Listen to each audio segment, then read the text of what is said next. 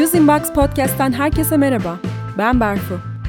Bugünkü konumuz e-posta pazarlamada iyi bir açılma oranını yakalamak.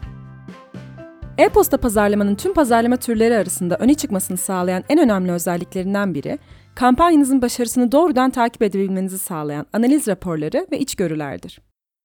Bunları Inbox'ın panelinde kampanyalar ve aksiyon ve web formları şeklindeki iki ana başlıktan görüntüleyebilirsiniz.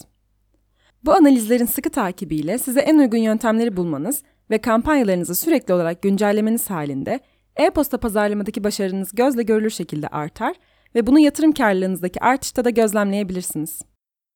Bu bahsettiğimiz araçları başarılı şekilde kullanmak için her birinin ne anlama geldiğini bilmek ve konuya hakim olmak önemli.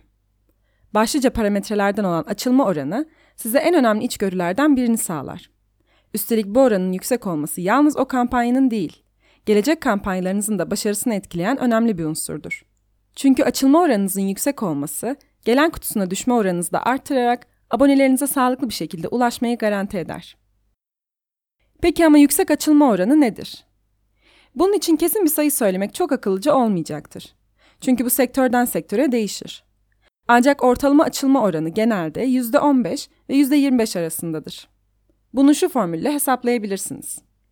Açılma oranınız, açılan e-posta sayınızın gönderilen e-postalardan bounce sayısının çıkarılmasıyla elde edilen sayıya bölümüdür. Bu basit hesabı yaptığınızda elde ettiğiniz oran, söylediğimiz bandın dışında kalıyorsa, kampanyanızı ya da e-bülteninizi gözden geçirmenizde fayda var demektir. Açılma oranlarını etkileyen en önemli faktörler elbette ki abonenin e-postada göreceği ilk şeylerdir. Yani konu satırı, gönderici adı gibi unsurlar. Bunlar da ikna edici ve etkili olmanın yollarını geliştirmelisiniz. Bu her firma için kitlesine göre değişiklik gösterse de sizin için uygun olan tarzı bulmanız bizzat deneyerek görmenizle olacaktır. Yine de herkes için geçerli olabilecek bazı ipuçlarını sizinle paylaşalım. Öncelikle konu satırınız kısa olmalı. Unutmayın ki insanların %75'i gelen kutularını kontrol etmek için akıllı telefonları kullanıyor. Bu da demektir ki çoğunlukla uzun konu satırlarını okumak için küçük ekranlar kullanılıyor. Konu satırınızı kısa tutun fakat unutmayın ki kısaltmak için konu satırınızdan önemli kısımları çıkartırsanız abonelerinizin e-postanızı açmak için bir sebepleri de kalmaz. İkinci olarak aciliyet duygusu oluşturmaya çalışın. Burada kastettiğimiz clickbait başlıklar değil elbette. Gereksiz, yanlış aciliyet duygusu oluşturursanız yalancı çobandan bir farkınız da kalmaz ve aboneleriniz sizi ciddiye almayı bırakabilirler. Elbette bunun yaşanmasını da istemezsiniz. Konu satırınızı bu e-postanın hemen okunması gerektiği mesajını vermek için kullanın ancak aşırıya kaçmayın. Üçüncüsü spam gibi gözükmekten kaçınmanızdır. E-posta kullanıcıları spam e-postalardan uzak durmak ister.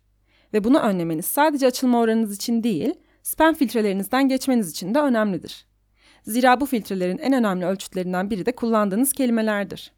E-posta pazarlama kampanyanızın dolandırıcıların yanında spam klasöründe yer almasını istemiyorsanız, büyük harf kullanımı veya hemen alın, şimdi alın gibi agresif satış cümlelerinden kaçının. Açılma oranınızı artıracak bir diğer ipucu da e-posta kampanyanızı kişiselleştirmenizdir. İnsanlar onlara özel olduğunu düşündükleri e-postaları açmaya daha çok eğilimlidirler. Bunu onların isimlerini içeren konu satırları sağlayarak veya doğum günü gibi özel günlere özel e-bülten tasarımı göndererek yapabilirsiniz.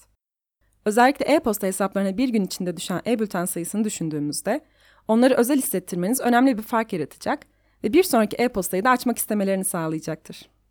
Evet sevgili dinleyiciler, Use Inbox Podcast'ın bugünkü bölümünde iyi bir açılma oranı nedir ve nasıl ulaşılır konusunu konuştuk.